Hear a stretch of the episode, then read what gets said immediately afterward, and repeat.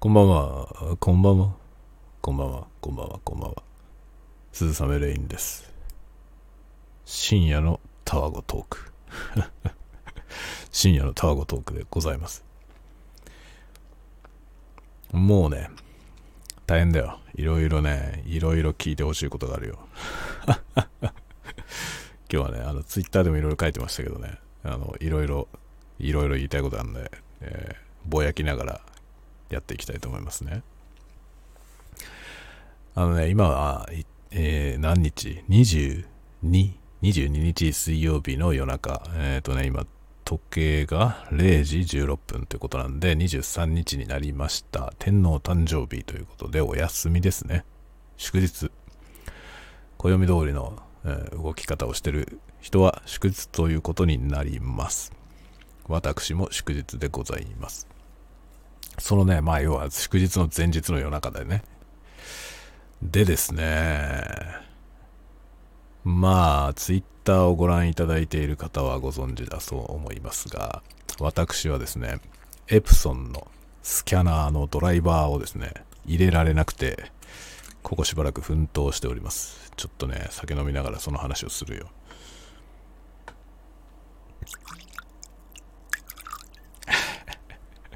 このね、何で割ればいいか分かんないジンスパイアね。これを、これを飲みますよ、今日も。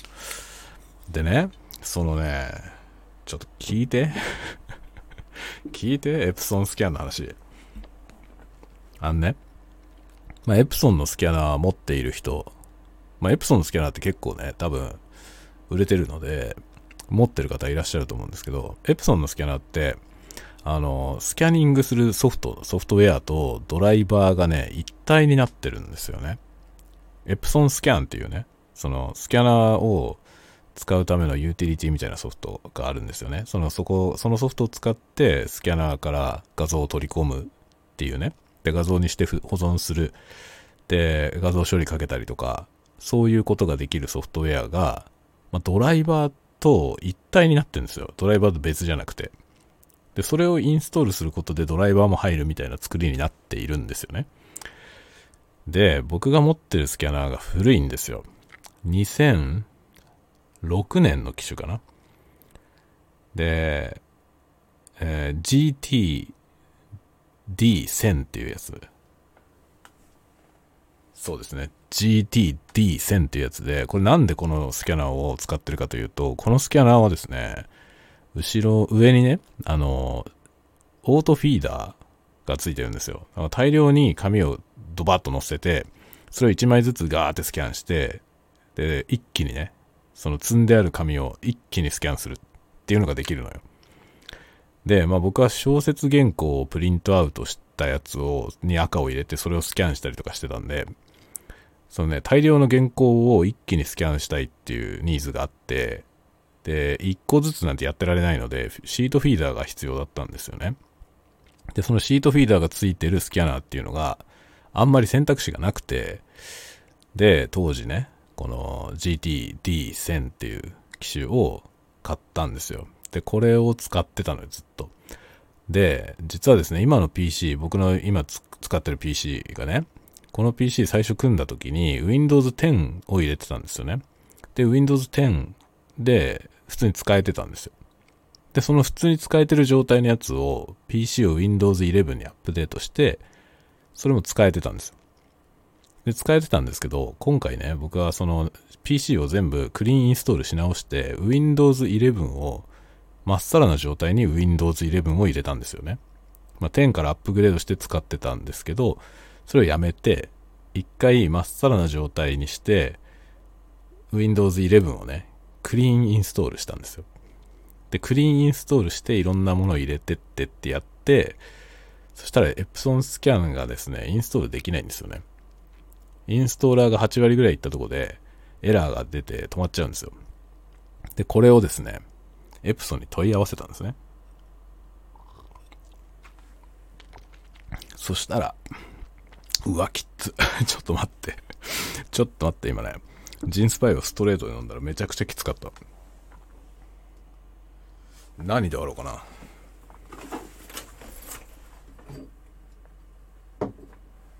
ここにね、トニックウォーター、トニックウォーターの空き瓶 空き瓶しかないわ。ちょっと待って。あとはね、手近なところにコーラしかない。コーラでいっか。このコーラで割る割るか。あ、そうだ、ちょっと待って。ちょっと待ってて。今ね、これ録音止めて行ってくるんで別に待ってなくていいわ。待ってなくていいっていうか、この切ってすぐ次の瞬間に僕戻ってきて始まりますからね。こう、今時間がワープしますからね。すごいでしょ。タイムスリップ。わけわかんないね。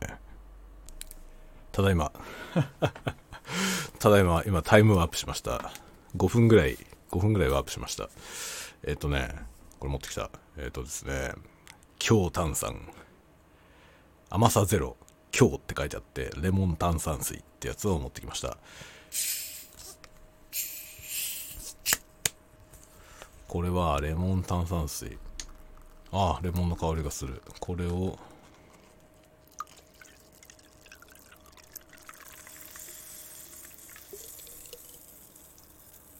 こんな感じですね。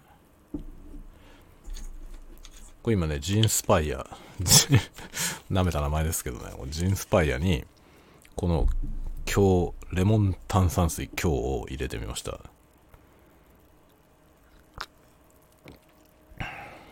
あ、これが一番うまいかもな、今までので。美味しいです。うん、合う合う。これ合う。さて、どこまで話したっけ？エプソンの話だよ。エプソンスキャンのね、で、Windows 11をクリーンインストールしたら入んないわけですよ。で、まあ、メーカーにね、問い合わせてみたらですね、すごいどうでもいいようなアドバイスなんですよ、最初。結構詳細をね、書いて送るんですよね。あの、サポートに、なんか、フォームみたいなやつに書いて送信する。で、結構僕ね、いろんなメーカーのサポートに問い合わせとかしたことあるんですけど、どこのメーカーのサポートも一番最初ね、こういろいろ書いてんのに、お前これ読んでるっていうような感じのが来ない？一番最初。まあ、確かに、そのね、定型があると思いますよ。向こうでもなんかうまく動かないって言われたら、まずこれを試してみてほしいっていうのあるじゃん。項目がね。それはわかるんですよ。それを、こう、まずやってみてっていうのはわかるんだけど、もうそういうことはやってるよっていうの書いてんだよね。書いてんだよ。こっちもさ、そうやって言われるの分かってるから、だいたい一通りやってみてから、それでもうまくいかない時に問い合わせてんだよね。で、こういうことはやってみたけどダメなんだけど、で、今こういう状態で、で、サポートしてほしいんだけど、って言って出したら、もうね、まず、再インストールしてみろとか、ね、再起動してみろとかね。そんなことはもうとっくにやってんだよって感じの、感じのやつが来るわけですよ。で、それ、でもそう書いてくるから一回一回全部やってさもう一回やって全部でもそれは全部やってみてんだけどダメなんだけどっつってもう一回出したんですよね。でいろいろ書いて。でなんか向こうからねこれでダメな場合はこれとこれとこれの情報くれとかって書いてあったからそれ全部書いて出したんですよ。そしたらねそしたらあろうこ、あろうことか、最初から書いてる、この、こういうエラーメッセージが出ますって、そのエラーメッセージのね、このメッセージは、あの、コンピューターの問題だと思うというね、その自分たちのソフトウェアではなくて、コンピューター側のエラーだから、そのコンピューターのメーカーに問い合わせてくれっていう返答が来たんですよ。アホかなと。アホかなと思いましたね。あ、そういうサポートしかしないんだっていうね。えー、ダメです。エス、エプソンダメです。話になりません。あのね、絶望的にダメな対応ですよね。だってエプソンスキャンって書いてあるね。そのタイトルバーにエプソンスキャンって書いてあるやつの窓にそのエラーが書いてあるのよ。お前らのソフトが出してるエラーだよっていうね、ことなんですよ。Windows から出てるエラーじゃないんだよ。まあもちろんね、エラーの発生源は Windows だと思いますよ。だけど、そのエラーが返ってきたということを、そのオタクのソフトウェアがキャッチして、僕にそのメッセージを表示してんのよっていうね。しかも僕はそのね、どのタイミングでエラーが出てるのかをちゃんと解析して出したんですよ。ショートカットは、デスクトップにショートカットはできてる。けど、レジストリには登録されてない。っていう状態でこのエラーが出ます。そしたらさ、そのプログラム書いたやつだったらね、どこのタイミングでエラー出てるかわかるわけじゃない？だからその開発チームに、その、僕が出してる問い合わせを投げてくれれば、開発チームだったらわかると思うんですよ。どのプロセスで入って走ってるか。何をやってる時にエラーが出てるのか、想像がつくと思うんですよ。そしたら、そこだ、そこのチームにいる人だったら、じゃあ次こういうこと試してみてくださいみたいなのあると思うんですよね。もしくは、イベントビューアーのね、そのイベントログを見せてくれとか、ね、そのエラーログに何て書いてありますかとか、あるじゃん。あるじゃん。ねあると思うんですよ。でもそういうのは一切なし。ね、次はこういう情報をくれって言われると思って僕は出したのよ。こういう状況で。しかも Windows もね、ちょっと特殊な入れ方をしてて、英語版で入れてんだけど、英語版だとダメとかあんのっていうのも書いたし、ね、そういうのを出したら、お前のコンピューターの問題だから、メーカーに問い合わせろと。これはたらい回しってやつですよね。俺たち知らねえよという。ちげえよって話なんだよね。お前らのソフトウェアがキャッチしてんのエラーを そのキャッチしたエラーの正体を知りたいの僕はっていうことを言ってんだけど、通じないわけですよ。まあ、ソフトウェアベンダーとして終わってると思いますね。こういう姿勢で物作るね、やつはダメですよ。なんかソフトウェアのサポートとして、そのね、まあ、絶対開発チームに僕が投げてるこの情報を投げてないんだよね。その、サポートの担当者が、マニュアル見て返答してるんですよね。だからマニュアルにない項目だった場合は、それはもうメーカーに問い合わせろ、PC のメーカーに問い合わせろって言えと書いてあるんですよ、マニュアルに。多分。だからこういう対応なのね。で、こういうサポートをするメーカーのプロダクトは買ってはいけません。なので僕はエプソンのものはもう二度と買いません。もうね、あの、サポートがこういう態度のところはもうダメですよね。終わってる。僕絶対ダメだと思います。こういう態度でソフトウェア作ってる会社のものは買うと不幸になるよ。ま全然ダメです。話になりません。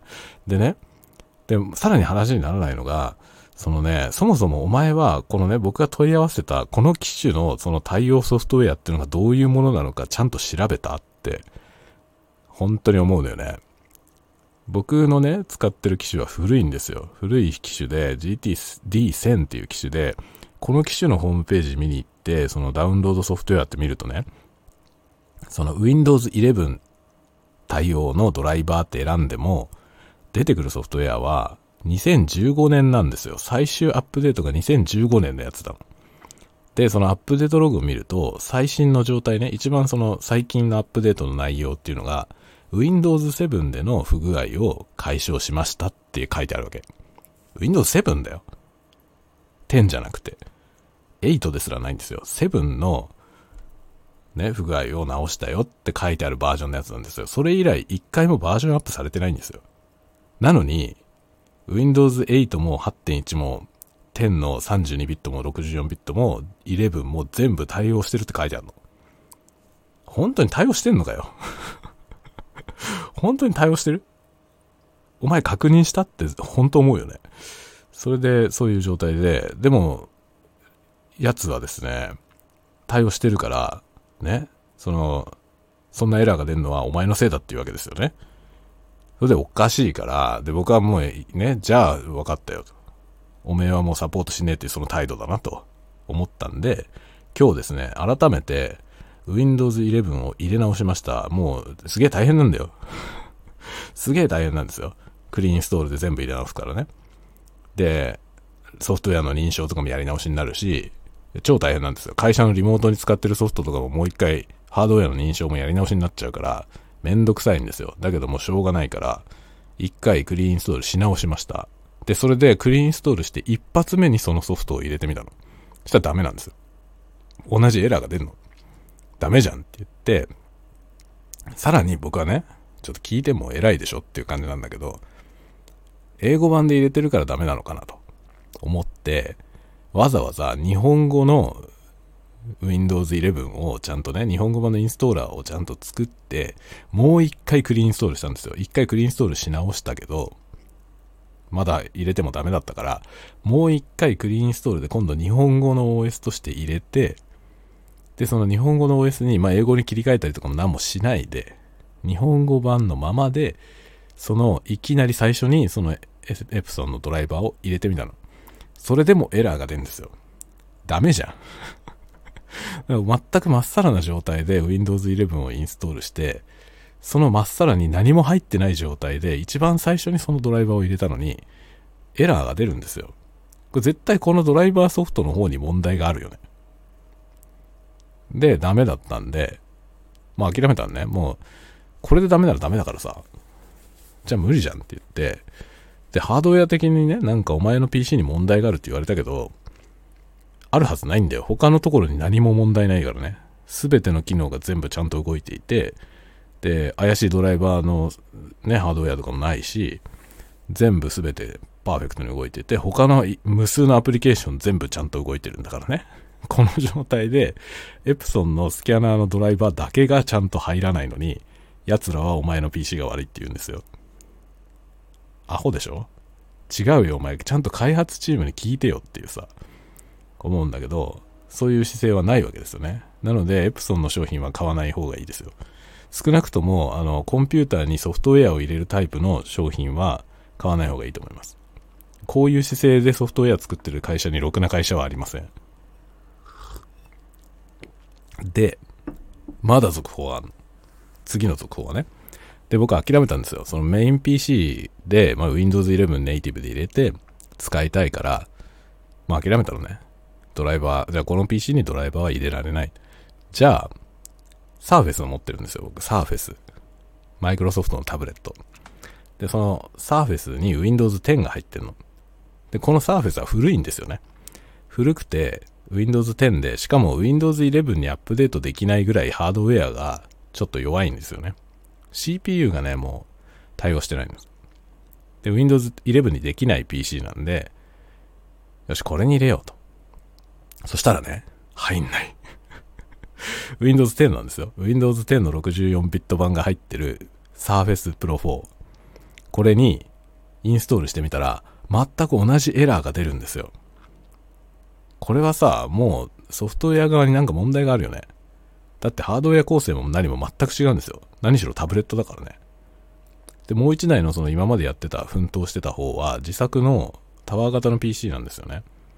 だからハードウェアの構成も何も全然全然違うし、その製造されてる年代も全く違うし、まあ、チップセットもね、CPU ももちろん何何もかも全部違うんですよ。何もかも全部違うマシンで、一つ前の世代の OS が入ってて、それにもエラーが出るんだ。同じエラーが出る。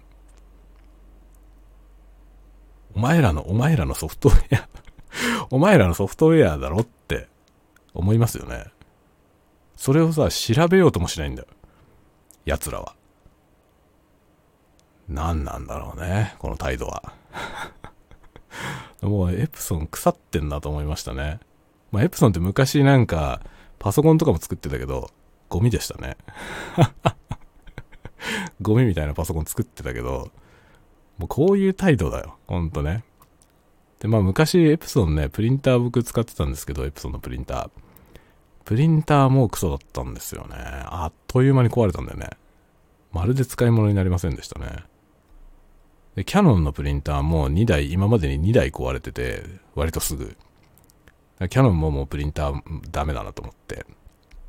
で、結局ね、ブラザーしか買えないよ。で、うちにブラザーの複合機あるから、まあ、ブラザーの複合機でスキャンすればいいかなと今思ってて、でもこの GT-D1000 っていうこの機種はね、便利なのよ。ハードウェアとしては。だから使いたかったんだけど、もうドライバーが何しろうちにある PC の2つに入らないので、もう使えないよね。使えないよ、本当に。ドライバーのせいで。そうするとさ、これドライバーが使えないから、まあ、要するに OS がアップデートしちゃったことによってドライバーが使えなくなったんで、ハードウェアは完全に使える状態なんですよ。どこも故障してないんだけど、これはもう粗大ゴミなんですよ。今こういう時代なのよね。ソフトウェア対応してくれなかったらもう粗大ゴミにするしかない。なんというね、この時代でしょうか。だからドライバーソフトを入れて動か動かすようなものを売ってる会社は、本当にね、なんかプロダクトと心中する覚悟で出してほしいですね。もう未来英語をね、その、まあ、少なくともパーツのね、その保証期限内は絶対最新版のの OS に対応させるドライバーをね、その覚悟ないなら作んなっていう感じですね。売るなよっていうね、思いますね。だ結局、そのね、ライフサイクルがね、その、プロダクトのライフサイクルがソフトウェア側に牛耳られてるんですよね。ソフトウェアが死んだら終わるっていう。だから OS がね、今、どんどんこう、アップデートしていくでしょ。そういう時代なんで、その OS のアップデートによってソフトウェアがついていけなくて、で、ハードウェアごと死ぬっていうケースがめちゃくちゃ多いですね。僕、ワコムのタブレットもね、ペンタブレット。ペンタブレットもドライバーが対応してなくて、1台捨てましたからね。もうだって使えないんだよ。ドライバーがないから。どこも壊れてないんですよ。どこも壊れてないけど、もうドライバーがないんで、今の最新の OS じゃ動かないのよ。そしたら捨てるしかないんだよね。で、捨てて新しい機種を買わなきゃいけないんですよ。どこも壊れてないのに。このサイクルが僕は全然納得いかないんですよね。それはさ、ケチとかそういう話じゃないよね。別にいいよ、新しいの買うのは。新しいの買うのは別にいいけど、壊れてないものを捨てるのが忍びないのよね。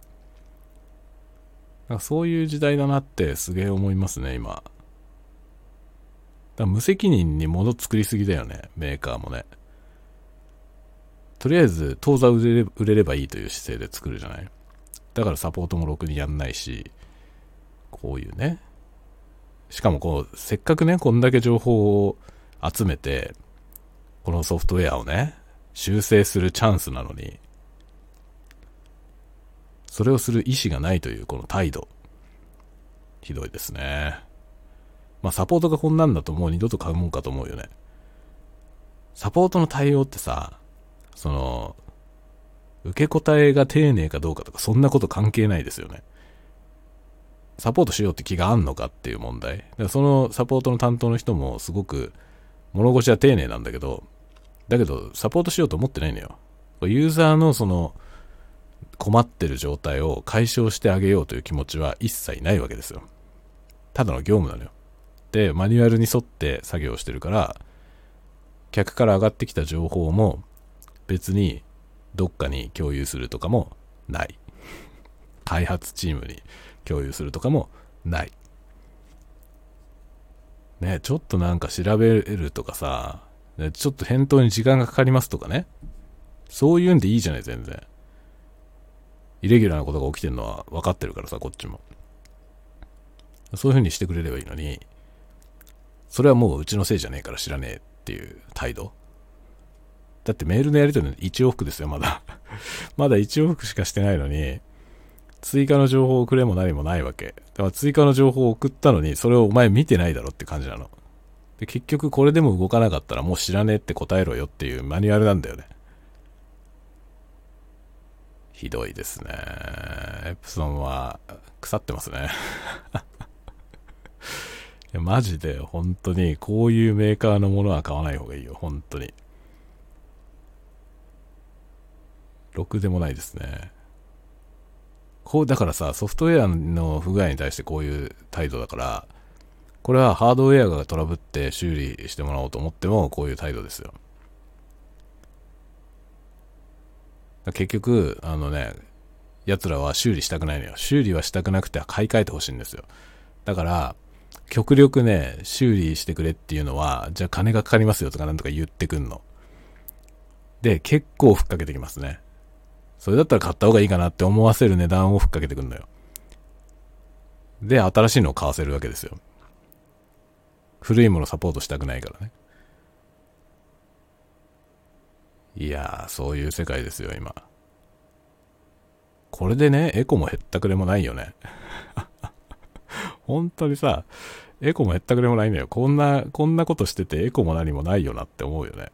だからいか、いかになんか環境性能がどうだとかね、その、我々はリサイクルに取り組んでいますとかなんとか言ったところで、で、お前らはゴミを量産してんだろっていうね、その、古いものをさ、古いものを長く使えるようにすることが一番ゴミを減らすことにつながるじゃない。だけど、プロダクトを売ってるメーカーっていうのは、それだと儲かんないんですよね。新しく出してるものを買ってほしいわけですよ。だから、まあ、古いもののサポートは適当にやって、めんどくせえなと思わせるわけですね、ユーザーに。めんどくせえから新しいの買った方がいいねって。思わせるような方向に仕組むわけですよね。そういう態度なんだよ、基本的に。特に大きい会社。こういう態度だからね。でもそうするとさ、よし、分かった、次のやつを買うよ。だけど、お前らのメーカーのやつは買わねえってなるよね。ほんとなるよね。僕はもうなんかだから、このね、スキャナーとかプリンターとか、ブラザーしか買わないよ、もう。ブラザーの商品以外は、もうだってさ、国内だとなんかまあ、ブラザーか、ね、キャノンかエプソン、その、民生機で言うとその辺でしょ？そうするとまあ、キャノンは壊れすぎだし、エプソンはサポートがうんこだから、ね、そう考えると、もうブラザーしかないよ。まあ、キャノンとエプソンのプリンターは両方とも使ってみましたけど、どちらもクソすぎるのは、あのね、ランニングコストで稼ごうという商売なんだよね。プリンターの値段はそこそこで、プリンターはあんまり利益が多分出てない状態で売って、インクで稼ごうということなのよ。で、そのインクをべらぼうな値段で売ってるし、すごい無駄遣いする。結局ね、しょっちゅうクリーニングが走るわけですよね。インクのあの、ノズルクリーニングみたいなやつがね。しょっちゅう走って、それに大量にインクを消費して、もうあんまり出力してないのにね。あっという間にインク交換の時期が来るんですよ。で、一回交換すると5、6千円。ひどいでしょ？クソみたいな商売ですよね。よくなんか恥ずかしげもなくこんなことできるなって思うんだけど、これはね、キャノンもエプソンもどっちもそうなんですよ。で、ブラザーのプリンター買ってびっくりしたんだけど、インクの持ちが10倍以上長いですよ。ブラザーっってメーカーは、インクで稼ごうと思ってないんだろうね。誠実なんですよね。ランニングコスト、だからランニングコスト比較したら多分10倍ぐらい違うと思います。ブラザーのプリンターはね、もう僕はなんか怒り爆発して、そのほんとね、なんか、ここ10年ここ10年くらいで、エプソンとの、エプソンのプリンター1台と、キャノンのプリンター2台、キャノンのプリンターは3台か、ダメになって、10年ぐらいですよ。10年ぐらいの間にプリンター4台ダメになって、で、ブラザーにしたんですよね。で、初めてブラザー買ったんだけど、ブラザーのプリンター買ってから一回もインク補充してないし、あの、一回も壊れません。使用頻度とかはほとんど変わりません。使用頻度とかはずっと変わってないけど、てか、あんまり使わないのよね。あんまり使わないから、結局ね、あの、エプソンとかキャノンのプリンターだとクリーニングしてるだけなのよ。クリーニングしてるだけで、あの、インクが全部なくなる。のよね。しばらく使わないとクリーニングするんだけど、それが大量にインクを消費するんですよね。で、あっという間に使えなくなる。だから、そのね、しょっちゅう多分ね、大量に印刷をしてる人は、そんなにコスパ悪くないんだと思うんですよ。その、印刷枚数に対してのインクの消費量っていうことでいくと、あんまり悪くないと思うんですけど、あんまり使わない人にとっては、すごいランニングコストがアホみたいに高いんですよね。で、これが、ブラザーのプリンターはそんなことが全くなくて、印刷してる分ぐらいのその感覚感覚値でね。もちろんブラザーのプリンターも時々クリーニング走ってるけど、でもなんか理不尽にプリンターのね、インクが消費されてる感じはしないのよね。だからランニングコスト全然違いますよ。本当に。なんか体感で10倍ぐらい違いますね。とにかくインクの交換をしないもん。なくなんないもん、インクが。たまにしか使ってないで、たまに使ってるけど、別に安定してちゃんと印刷もされるし、で、インクがなくなったとかも全然言言ってこないですね。どうですか？絶対ブラザー買った方がいい。本当にね、もうエプソンもキャノンも、プリンターの商売はひどすぎて、もう僕は二度と買いたくないですね。どっちの、どっちのプリンターも。なんか、彼らが改心して、ちゃんとコスパのいいものを作りましたとか言っても、も絶対買わねえよ、もう。今までのお前らの作ってるものひどすぎるわっつって絶対買いませんねブラザーのプリンターはすごくいいですよなんでだろうねブラザーブラザーは誠実なだけだと思うけど技術力でブラザーがねそのキャノンとかエプソンを圧倒してるってことはそんなことはないと思うんだよねただ単に誠実なだけだと思うのよそうアホみたいなぼったくり商売みたいなことしてないっていうただそれだけだと思いますねキャノンとかエプソンはできることをしてないんだよ、結局。技術的にはできるはずなんだよ。だけど、それをやっちゃうと儲かんないから、クソコスパの悪い 状態にして、ぼったくりインクを売りたくるという、ひどい商売をしてるというね。そういうことなんですよ。そしてドライバーもこうやって、ね、古いやつの、古い機種のドライバーは、もうなんか、よくわかんないけど、お前のせいじゃねって 言って、文句だったら買えばって、新しいの買えばっていう態度ですよね。ふざけんなよって感じですよね。そう、分かったよ。じゃあ買うはお前らのじゃないけどねって思いますよね。まあ、スキャナーはもういらねえや。もう今時スキャナーでもないだろって話だよね。だからその大量の原稿をスキャンするっていう機会もあんまりなくなったんですよね。だから、今はね、なんかその書類とかね、例えばどっかに提出する書類の控えのためにコピー取っとくみたいなね。コピーの代わりにスキャンしてデータで取ってるっていうような使い方をしてるんですよ。なので、別にね、フラットベッドスキャナーでいいのよ。シードフィーダーがなくても困んない。ってことでいくと、うちにあるそのブラザーのプリンターにスキャナーの機能もついてるから、これでいいじゃん。これでいいじゃんってなりました。ほんとね、ほんとそういうことだよね。プリンターのドライバー、ドライバーの問題はめっちゃでかいですね、本当に。で、ドライバーっていうのはさ、そのデバイスドライバーって結局そのデバイス側の機密事項みたいなものを含んでるから、公開しないんですよね、絶対。だからさ、その結局有志でオープンソースにして生きながらえたりってことも、まあなかなかないですよね。ものによってはね、なんかそのメーカーが良心的だと、もうメーカーでのサポートが切れた商品に対してね、そのデバイスドライバー公開して、あとはその新しい OS に対応させるのはオープンソースでね、やってって言ってるメーカーもあんだよね。そういう姿勢でやってくれるとさ、有志の人たちがね、こう、ドライバーを開発できるんで、助かるわけですよね。そしたら、そのね、メーカーのサポートが切れてるデバイスがさ、そのオープン、オープンのドライバーで、もちろんメーカー保証は全くないけど、でもそれで、その状態で良ければ使えるよっていうさ、それこそがエコじゃない？と思うんだけどね、僕は。今時なんかね、そういうクローズクローズにしてさ、自分たちだけ、こうね、自分たちだけのノウハウで自分たちが潤うんだみたいな。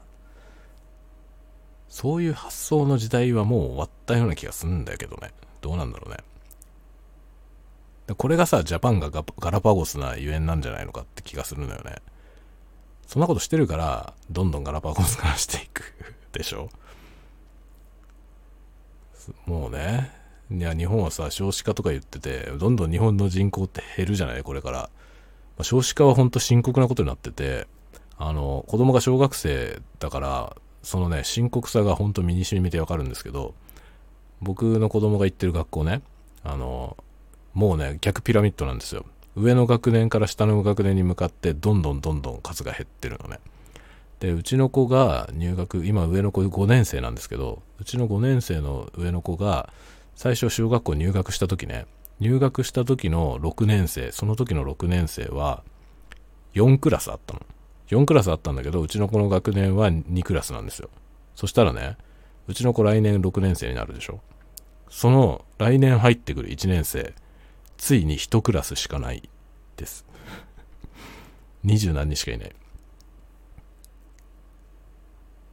この現象ね、だから本当にわずか10年ですよね。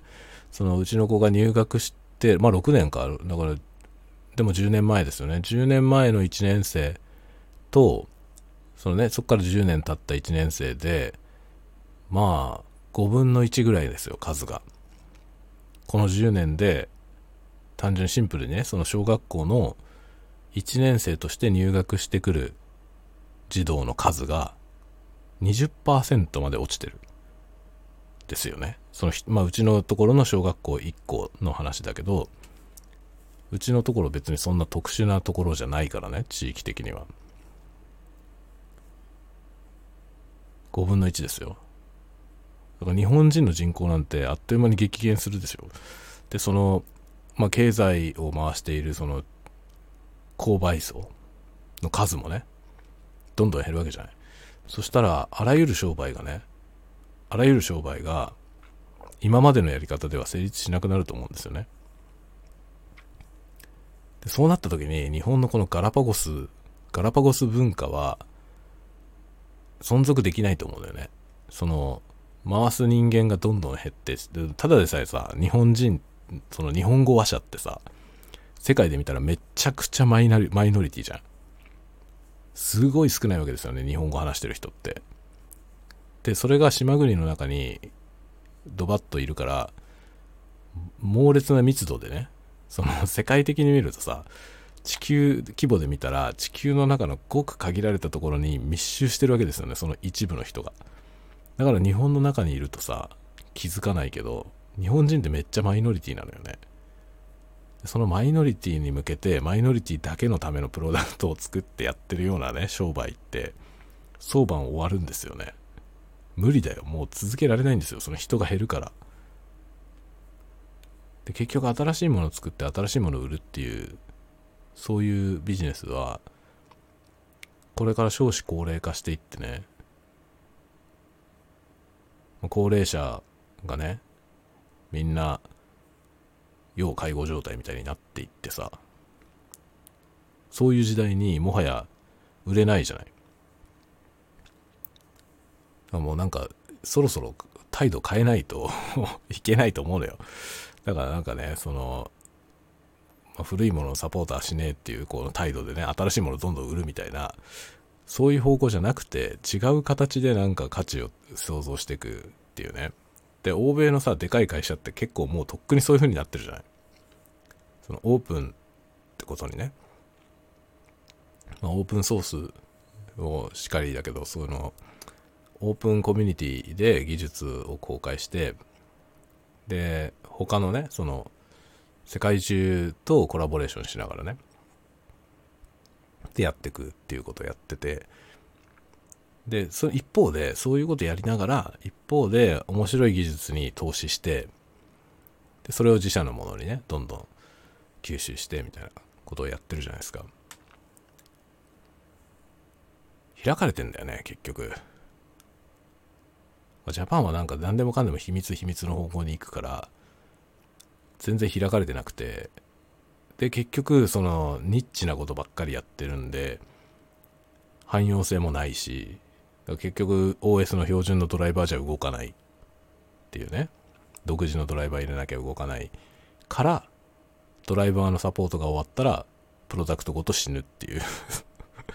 だからどんなヒット商品を出しても結局そのヒット商品が数年でもう使えないものになって交代していくってなるとさ弱いですよねやっぱり。だからなるべくシンプルな汎用性のある状態のものにしてそれを長く使ってもらった方がメーカーのイメージもね向上すると思うんですよね変なソフトウェアがいらないっていうさ Windows の標準で動きますよっていうね。そういうものを作れよって思うんだけど。ねどうなんでしょうね。まあ、スキャナーとか、プリンターっていうのは、専用のドライバーがいるよね、基本的に。基本的にちゃんとは使えないですよね。ドライバー入れないとね。まあ、オーディオデバイスとかもそうなんだよね。オーディオデバイスとかもさ、なんか、最低限の機能は標準ドライバーで動くっていう風にしてほしいよね。そうするとさ、古いオーディオインターフェースとかもさ、使えるじゃない。今僕の手元にね、古いけど、ハードウェア的にどこも壊れてないインターフェースが何個もあんのよ。だけどもうドライバーがないから使えないんですよね。それも切ない話ですよね。標準ドライバーで動いてくれれば使えんのになと思いますけどね。捨てるに忍びなくて捨ててないんだけどね、ハードウェアがどこも悪くないからさ、そのどこも悪くないものを捨てるのってなんか嫌なんだよね、僕。で、それはさ、でもスペース的なことを考えたらさ、その、スペースを占有してるということはさ、ま、潜在的にコストがかかっているってことなのよね。で、結局さ、その、それって貧乏根性 貧乏根性ってやつで、その使えないハードウェアを持っているっていうのは、ダメなんだよね。こう、まあ、こういうことしてる人に金持ちはいないわけですよ。金持ちはこういうことしないんだよ。そのね、まあ、それわかるよね。それはすごいわかるんだけど、でも、それでもね、なお、それでもなお捨てられないですね。忍びないんだよな。だって結局自分はそれがその、そのプロダクトが好きで買って、で、愛用したわけじゃないで、愛用して、まあ、使った思い出もあるじゃないでそういうものがさ、壊れてね、全然使えない、もう使えないってなったら、それはもうね、諦めもつくんですよ。壊れてるし、ね、それだけ使ったから、もういいかってなるけど、壊れてないんだよね。ドライバーソフトがないだけなんだよ。ドライバーソフト対応してくれなかったからダメなだけなのよ。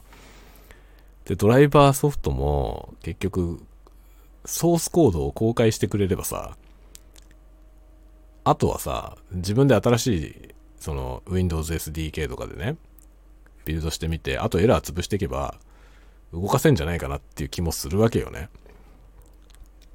だけどソースコードは公開しないじゃん。その今日 デバイスドライバーだからね。デバイスドライバーは、まあ、企業秘密の塊だもんね。それは公開しないよねっていうのもわかるけどね。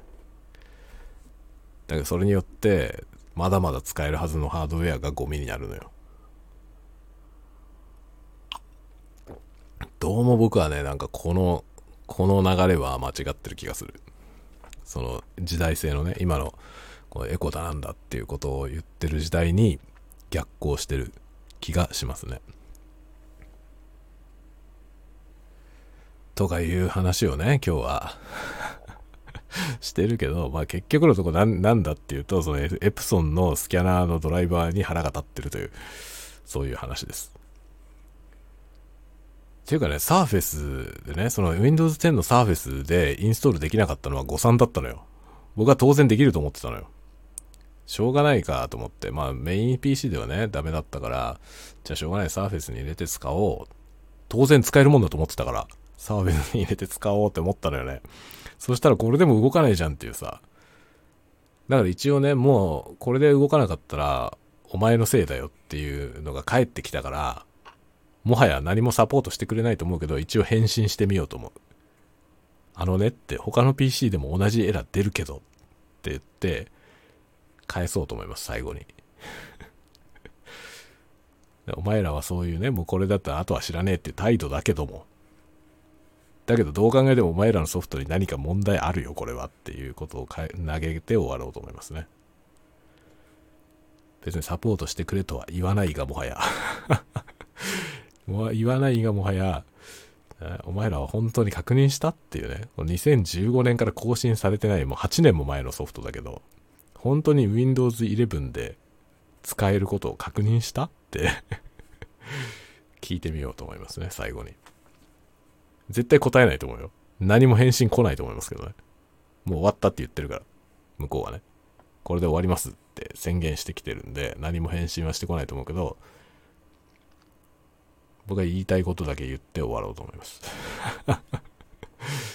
お前らはそういう態度だけど、ね。こんなもんを世に出しておいて、俺は知らねえって態度でそれで本当にいいと思ってんのかということを投げて終わろうと思います。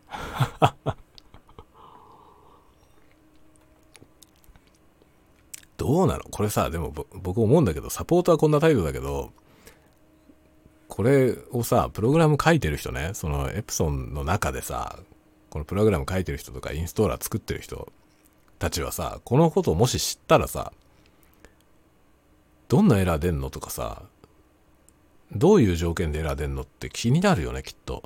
普通にそう思うんだよね。僕自分がそのね、ソフトウェア作る側として気になるもんね。だメーカーのサポートしてサポートするつもりないっていう態度だったとしてもだよ。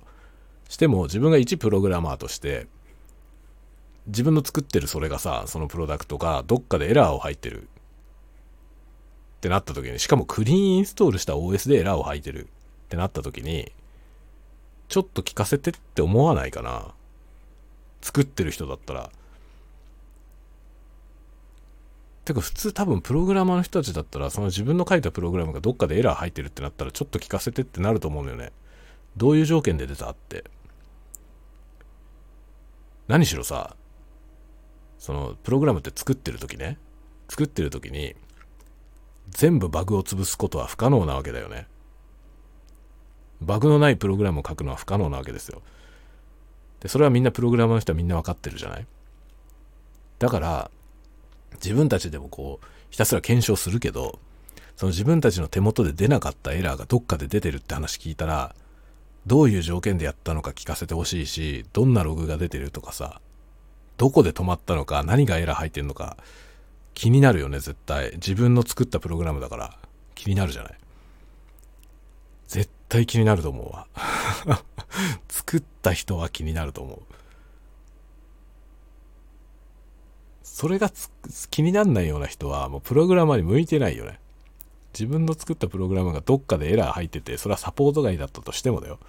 サポート外だったとしても、どっかでエラー入ってるって話を聞いた時にちょっと聞かせてって思わない人はプログラマーやめた方がいいよね。今すぐプログラマーをやめなさいと思うよ。そんなそんな何も気になんないような人。いないと思うわ。僕の、僕の知ってるプログラマーにそんな人いないわ。だ業務に関係なくても追いかけたくなるような人ばっかりだよ。プログラマーって。だからコスト的にね、例えば会社の仕事としてやってる仕事で、コスト的にこれに対応することはできませんっていうケースあるかもしれないけど、それであってもちょっと聞きたいなって 俺の書いたプログラムがどっかでエラーを吐いてるならその状況はちょっと聞きたいなって普通思うよね。作ってる人は。だからエプソンはね、そんな態度だけど、でもエプソンのそのプログラム書いてる人は多分、この情報を投げたら検証したいと思うね。えー、って、どういう条件で出るのしかもね、全然違う条件の PC2 台で同じエラーが出てて、Windows 10も11も出てるんだからね。それは僕が持ってるそのダンプデータとか欲しいって思うじゃない、普通。あちなみに僕はですね、そのね、あの、エラーが出るソフトウェアの話、それで向こうがサポートする気がねえって言ってきたんで、実はですね、あの、ビジュアルスタジオっていうね、ソフトウェアの開発環境のやつを入れて、ビジュアルスタジオのデバッガーを使って、走らせてみました。で、エラーが出るタイミングを見て、そのエラーが出てるタイミングの時に読み込まれてる、その DLL をね、追いかけて、何してる時に落ちてるのか調べたんですよ。で、その、えー、あのね、WIA トレースっていうね、あの、まあ、イメージ系のデバイス、画像処理とかそういう系のデバイスのログを取る DLA がある、DLL があるんですけど、そのログを取るやつを読み込んだ後にエラーが出てるのよね。で、その WIA トレースのログっていうのがあるんですけど、Windows にね。それのログを読み、読んでみたら、エラーが出てんのよ。だけど、僕の知識では、エラーが出てるそのログを見つけることはできたけど、そのログが何を意味してるのかがちょっとわかんなくて、結局そっから先に行けないんですよね。だけど、多分これはプログラム書いてる人だったら見ればわかると思うのよ。このログを見たらきっとわかると思うんですよ。だけどサポートはそのログをよこせとかも言ってこないのね。ダメですよね。ダメですよね。全然専門家でも何でもない僕がね、そこまでいけてるのにね。それを、そのプロのサポートがさ、その情報をよこせとも言わないんですよ。ここにログがあるからこのログをよこせとか、ね、例えばイベントビューアーにあるそのね何書いてあるとかエロエラーのところに何が書いてあるとかさそれすらも聞いてこないでねそもそもイベントビューアー見てくださいみたいなこともない。サポートするつもりないだろっていうね。本当にね、本当になんかテクニカルサポート、僕もさ、あの、Windows の周辺機器を作ってる会社でテクニカルサポートやってたことあるんですよ、実は。だから、だから言わせてもらうけど、ちょっとテクニカルサポートをやる、やる人にしては、ちょっとテクニカルの知識も足りなさすぎるし、まあ、そもそもその態度がひどすぎるよね。ちゃんとサポートするって気持ちがないもん。ユーザーが困ってんだからさ、その困ってることを解消してあげようと思わない人は、もうサポートなんかやめてくれと思うね。だからこのね、サポート、テクニカルサポートは、あの、あれですよ、そのメーカーがね、ユーザーをどう思ってるかが一番如実に出る。だからそのサポートの対応がどうであるかってことはめっちゃ重要です。言葉遣いがどうとかそんなことはどうでもいいのはそうじゃなくて態度の問題ですね。問題を解決してあげようと思ってるかどうかの態度の問題。態度ってその、態度が悪いとかそういうことじゃなくて、そうじゃなくて、姿勢ですよね。アティテュードですね。その、適当な言葉がないけどさ、日本語で態度って言ってるのとはちょっとニュアンスが違って、英語のアティテュードに近いもの。それが、重要だと思いますね。テクニカルサポート。まあテクニカルに限らずサポートは、カスタマーサポートは全部そうじゃない。どういう姿勢でサポートしてるか。多分全部総じてそうだと思うんですよ。何のサポートであっても、あの、ユーザーが何か困ってることに対して、その困ってることを解消したいと、あんたは本当に心から思ってますかということだよね。今回対応してくれてる人は全く思ってないよ。だからああいう態度なんだよ。マニュアル対応だよ。しょっぱすぎるよね。僕自分がサポートやってた時そんな対応はしなかったよ、全然。僕がやってたのは、もう最悪の時代ですよ。すごいひどい時代で、あの Windows 98の頃ね。Windows 98の頃に、外付けのね、CD ロムじゃ違う、DVD ロムのドライブ。C、DVD のドライブとかを作ってる会社だったの。で作ってるというか、それを販売してる会社で、作ってる会社は、台湾の会社だったのね。で、台湾の業者に作らしたものを日本で販売するっていう会社、まあ自分たちのブランド名で販売してる会社で、そこで、で、ドライバーも自社開発してたのよ。で、ドライバー自社開発してて、それのテクニカルサポートを僕やってたんですけど、当時は、プラグプレイとかもないからさ、今みたいに USB のデバイスを USB にぶっ刺したらいきなり動くとか、そういう時代じゃないわけよね。で、もうサポートもさ、なんかそれで動かなかったら、ドスコマンドでね ドスコマンドでこういうことやってくださいみたいなことを言うみたいな、むちゃくちゃな話だったんだよね。だからもうそもそも、そんなもんマニアじゃないと売っちゃダメだろっていうようなプロダクトをごく一般の人に売ってるという。でもあの頃ね、全部そういう状態だったんだよね。だから僕テクニカルサポートで仕事してたけど、一緒に同じ仕事をしてる人がもう一人いたんですよね。テクニカルサポートを一緒にやってる人がもう一人いたんだけど、そのもう一人の人は、もうね、電話かかってくるたびに、ブチ切れて もうパソコンを買うのは免許制にしろとかって言ってた、その人は。まあ、当時のパソコンは本当にそうだったね。あの、知識がないと使えないのに、誰にでも売っちゃうから、その、全然分かってない人が買ってってね、パソコンちょっと使ってみようかな、みたいな。まあ、今みたいにパソコンがもう本当に一人に一台みたいなね。で、これぐらい簡単に使えるっていう世界じゃなかったわけですよ、まだ。Windows はあったけど、Windows はあったけど、まだ誰でもが使えるようなものにはなってなかったんですよね。すぐわけのわかんないことになって、ある程度知識のある人じゃないと直せないみたいな、そういう世界だったんですよ。98ぐらいは。Windows XP ぐらいでかなり安定しましたけど、98ぐらいの時ってカオスだったのよね。で、僕はそのカオスの頃に周辺機器のサポートをやってたんだよね。だからめっちゃ大変だったけど、その時かなり色々学びましたよね。だから本当わけわかってない人に、いかにこう説明するか どうやって分からせるかしょうがないよね。でもそういう人に物を売っちゃってるからさ。ねえ。だ売っちゃダメなんだよ、本当は。わかる人しか使えないようなものだったら、ね、誰でも買えるところに出しちゃダメなんですよね。オタクしか来ない店で売るっていうさ。それがあの、なんだっけ、えー、クロート思考クロート思考みたいにさ、もうそそもそもサポートはねえよって分かる人しか買うなよって言って売るっていうさ、その代わり安いよっていうね。そういう売り方をするべきものだよね。そういうのね、やってたんですよ、当時。あれ、いつ ?1999 年とか2000年ぐらい。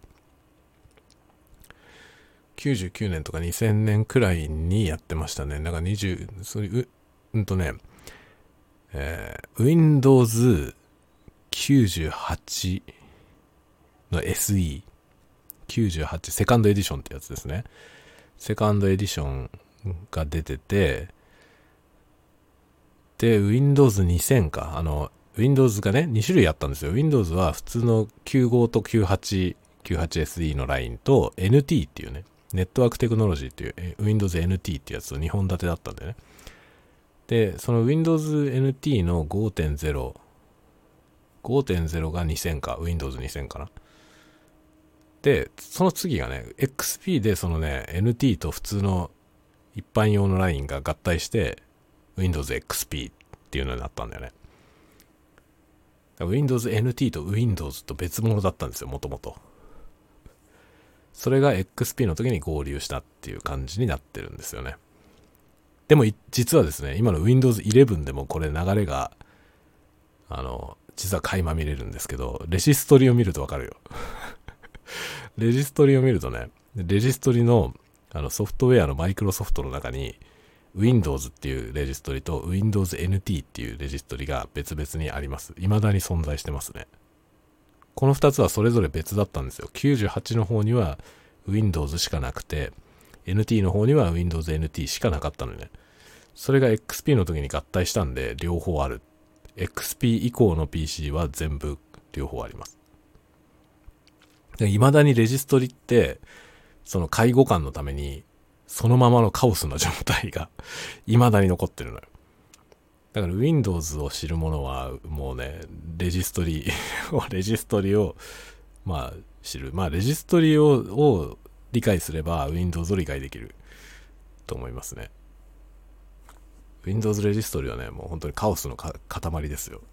今までのその紆余曲折がね、もう全部その、その軌跡が全部残ってるからぐっちゃぐちゃ Windows のレジストリを除くと本当にね、Windows っていう OS がいかにぐちゃぐちゃかわかるよね。むっちゃくちゃですよ。ひどいことになってる。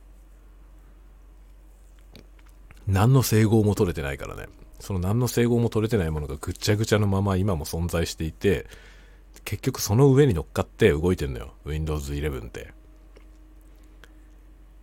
おしゃれな感じの外観になってるし、使いやすくなってますけどね。だけどカオスだよ、中は。もう古くから Windows を使ってきた人たちはみんな知ってるけど、未だにカオスです。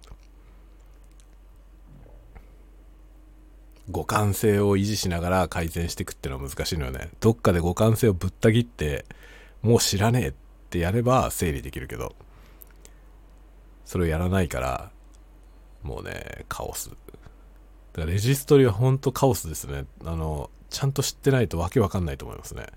だ Windows と Windows NT のそのフォルダが違うのが、なんでなのか、分かってない人が多いですね。特に Windows、その、XP 以降の Windows で Windows に触れてる人たちは、あの、レジストリをね、ちょっと勉強してみようと思ってレジストリ触り始めて、あのカオス あのカオスに翻弄されると思う。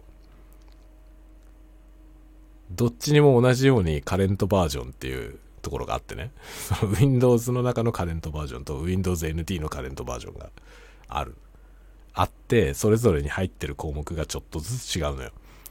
で、どこで何を設定すればどっちに反映するのかっていうのが分かりにくくて、この間も社内でね、あったんですけど、なんか自分でね、いろいろ調べてやってみたんだけど、うまく動かないんですけどって僕に相談が来て、で、僕に相談が来て、僕が教えたら、ああ、そっちにあるんですかみたいなことだったね。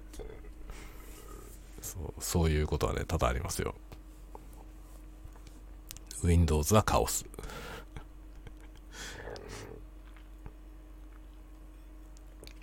まあ、レジストリはもうね、そもそもレジストリ触ったらサポート外だよって言ってるからね。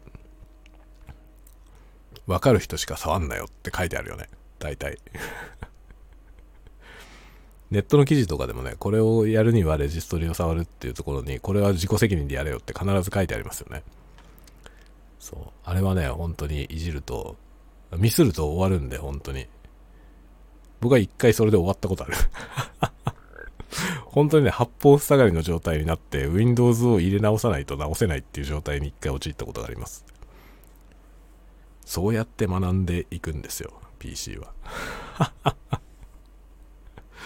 みんなあの自作、自作パソコンやってる人たちはみんなね、分かってると思いますけど、みんな自分は人柱だと思ってるから。自己責任だから何もかもね。まあだからね、そういう意味ではエプソンの今回のしょっぱい対応だけど、自己責任なんだよね。僕の PC は自作の PC だからさ、自己責任だけど、でも、お前サーフェスでも同じエラー出るぞっていうのはちょっと返そうと思っています、今。さて、ではでは、超絶になってきましたからね。これジンスパイアってお酒は結構強いんだよね。だから、結構ね、ベロンベロンに酔っ払ってきたんで、そろそろ寝ようと思います。1時間以上喋ってるしね。というわけで今日は、ぼやき。たわごとプラスぼやきでございました。マイクは Blue Yeti。Blue Yeti のステレオモードで喋っておりました。えー、もちろん iPhone に直結でございます。まあ、こんなもんですね。というわけで、皆さんまた、明日以降。明日はちょっとね、明日ちょっと祝日なんで明日のタワごとは、まあやれても夜かなっていう感じだと思いますが、やれたらやろうかなと思うんで、また明日お会いしましょう。ではではではではではまた次回のたわごとまで皆さんゆっくりとお過ごしくださいませ。ではでは、おやすみ、おやすみ、おやすみ。